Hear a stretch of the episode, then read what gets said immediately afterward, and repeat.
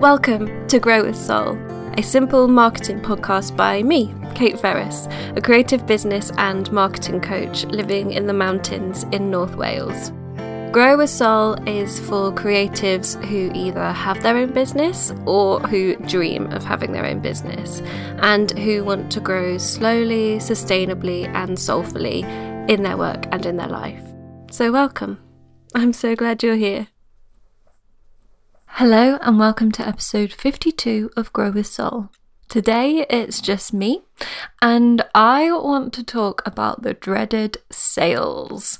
This is something that came up on a Q&A I did on Instagram Live recently, and it's just generally a perennial challenge for so many of us. I know that a lot of us feel deeply uncomfortable with the idea of selling, which of course causes one or two problems when you have a business and you need to sell things. So today is a bit of a pep talk on changing that mindset and finding ways to sell that feel more comfortable. So to start off, let's go to the root of the problem. So I'm going to tell you why you think you hate sales. We don't notice when we're being sold too well because we love the thing we're buying, we're really excited by it, or we're just so thrilled to have found someone who gets us and can help us that we're just not really conscious of being sold to. We only really notice we're being sold to when we're sold to badly. When someone's pushing us to have something we don't really want, when it all sounds just too good to be true, when we feel just a bit uncomfortable about it all. Therefore, we equate all selling with the bad kind, because the good kind we don't even think of as selling. And none of us want to make people squirm, yet we feel like that's what selling just is. So, first, we really need to redefine it in our mind and get back to the core of what sales really is a mutual exchange. So, think about something that you own, that you love, a favourite holiday that you've been on, or a course or experience that just really was transformational for you. I bet that you don't feel hard done by for buying that thing. I bet you don't feel like you were given a hard sell. I bet you don't look back and just cringe at the whole experience. I imagine that when you bought that object or that experience, that you were thrilled with it and it brought value to your life. So here's what we need to remember sales is a mutual exchange between equals. Somewhere along the line, perhaps helped along by TV like The Apprentice, I have a feeling, sales became gamified, where it became like there was a winner who went away with all the money and then a loser who ended up with the product. But that's just not true. You and your customer are equal parties in this.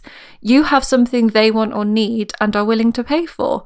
And you therefore just both leave the transaction equally as happy. You're on the same plane. The idea with sales isn't to make anyone do something they don't want to do. I think that selling can sometimes kind of be equated with forcing someone to buy something or wearing them down until they do. So I'm looking at kind of department store perfume counters and those kind of trade show booths where people with clipboards come and get you. But that's just not what you need to do. And especially if you have a service business and you actually need the person to like you and really be on board with the process when you work together. Sales is introducing people to something that they're going to love or that is going to help them immeasurably and showing them what they need to see to help them make a decision to have it in their lives. The fundamental cornerstone of sales is trust. At a basic level, your website needs to just look legit enough that someone can trust if they pay you money, you'll deliver the product.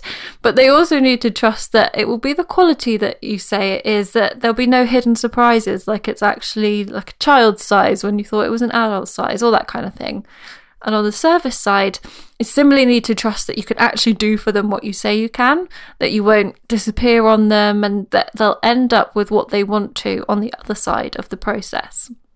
So, throughout all the elements that we're going to talk about, trust really is the core. Without it, no tactic or kind of shiny sales copy is going to work because the trust needs to be in place before anybody is even thinking of buying from you. So, with that in mind, how can we start selling in a way that's more comfortable? Firstly, stay the same person. There seems to be this compulsion that when we think about selling, we need to become this new goal bossing, hard hitting person. And even though every month we send out Uh, touching or whimsical newsletters that when it comes to an email for like a course launch, we have to sound bright and peppy and use FOMO tactics and kind of be like, wait, there's more in our copy.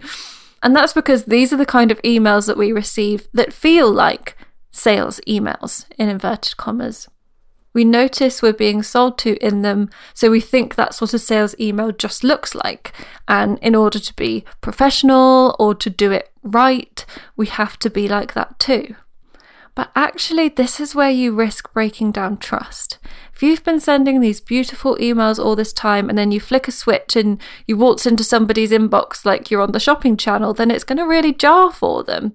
And they're just going to think, hold on, I thought you were this person with these values and I really liked you, but now you're speaking like this crazy lady and I feel really uncomfortable. And, and has it just all been a lie this whole time? The trust they have in you will start to break down because you've gone against everything that you were before. And this actually did happen to me once as a consumer. I was a, a, really avid listener to someone's podcast and absolutely gobbled up everything that she had to say. She was like fun and sweet and really understanding, and she had some really good ideas. And so I signed up to one of her webinars because I really liked her and I wanted to get more.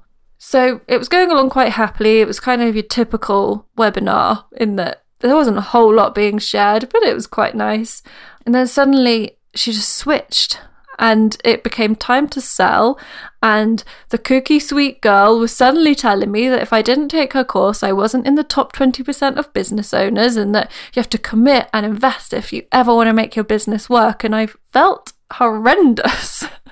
I felt actually pretty picked on, and it was like a punch in the face. And I was a little bit heartbroken that this person that I'd really related to had suddenly just like whipped off this mask and the trust was gone. And actually, I've never listened to a podcast again since that webinar.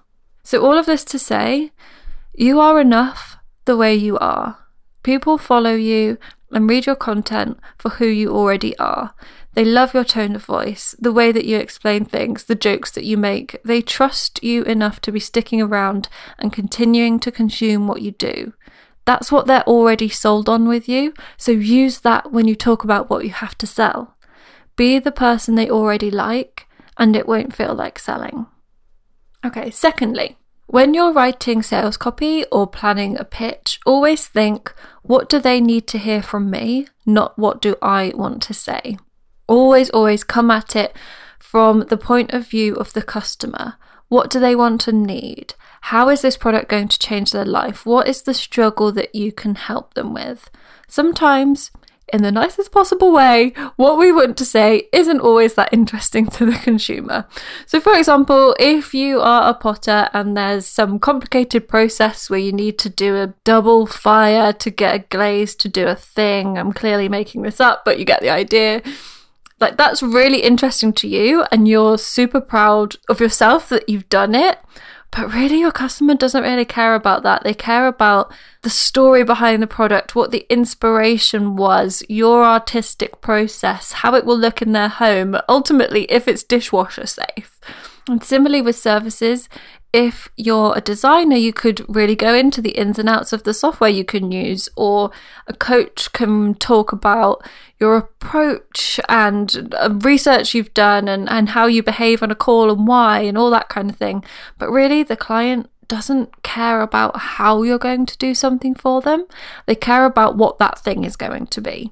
They care about the end result, the transformation in between, the experience they're going to have, and how their life is going to be better on the other side. So, talk about those things. Those things are what your potential customer needs to hear. And just keep the stuff you want to say to yourself. Or find business friends who will really appreciate your double firing for that glaze and, and your process and, and tell them Okay, thirdly, use stories. And by stories, I mean like the original definition of the word stories rather than Instagram videos. because humans love stories. We're drawn to them like moths to flame. They are how we bond as communal groups and also how we learn. So think about how much more engaged with a topic you feel if someone talks through a case study or an example rather than just gives you a list of steps or reasons. So perhaps you felt it earlier when I told the story of the podcaster's webinar, for example. We are wired to learn and to understand through stories. So when you figure something out through a story, it not only sticks better in your head, but you kind of feel better about it too because you worked it through and worked it out for yourself. So, if we want to engage people and help them to see that what we're selling is what they need, then stories are a really great way to do this. It might be the story behind why you created a product, a story of someone who you have helped before, a story about how e courses have helped you in the past, a story about a struggle overcome, a happily ever after. So, through the details of these, though, a customer can see their own situation reflected back at them, and they can see their potential future in the outcome of the story, thereby helping them to make their own decision that this product might be something that's for them. And for you, this has the added bonus of really not feeling salesy. So you don't have to worry about saying the right things or what sections to include or have I mentioned the USPs. All you need to worry about is just telling the story. Fourth, be clear and honest. No smoke, no mirrors.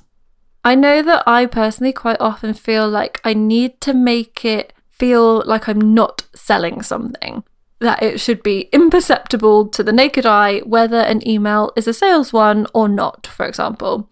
And this is okay, but to a point. So, as we've discussed, sales copy should sound and feel like you and be, you know, an enjoyable enough read. But I think that disguising sales as content is actually a step too far. So, if I was talking about my course that's currently on sale, the playbook, it's the difference between saying something like, in the past, I've struggled with being visible in a crowded marketplace, and I know it's a problem that so many people are wrestling with now. So, I've created a course which shares everything I know on this topic, and I am so excited to help you help more people to find you. There's a difference between that versus I'm sharing the secret to how I've maintained visibility in my business. Click here to read more. And then you're taken to a sales page where it's going to cost you money to find out that secret. I think that we've all been so burnt by the latter example that actually we feel refreshed when someone uses the former. We don't want to be treated like we're stupid. We don't want to feel like we're being tricked. So, going back again to the core principle of sales, this is a mutual exchange. If that course sounds like it's something that could help you, then you're empowered to go and find out more and make your own decision. If it doesn't, then I'm not going to trick you into clicking. Lastly, just get them to come back. We put so much pressure on needing the sales in the first day of a launch period or the moment someone follows us on Instagram. But is that is that how you buy? Do you hear a coach on a podcast for the first time and immediately spend £200 on their course? Or do you buy a new cushion within the first five seconds of laying eyes on it? Of course you don't, because you don't trust them enough yet. You want to check out the website a bit, read a review of the cushion, perhaps weigh it up with another one you've been looking at with the coach, you read their blogs and follow along with their work for a bit and decide that, yes, actually, I think they can help me. It's totally unreasonable for us to put the pressure on ourselves to make immediate sales. And sometimes that can convert to putting pressure on the customer too. So, my view is always to just get them to come back. Imagine you're at a craft fair. If you're anything you're like me, you do like a lap of the room, taking mental notes, and then you decide what things and what stores you're going to go back round to. So, if your business is a stall at that craft fair, you just need to give them enough that they feel that they want to come back. If they've just found your business, let them follow and stick around at the back for a while and let them start building that trust.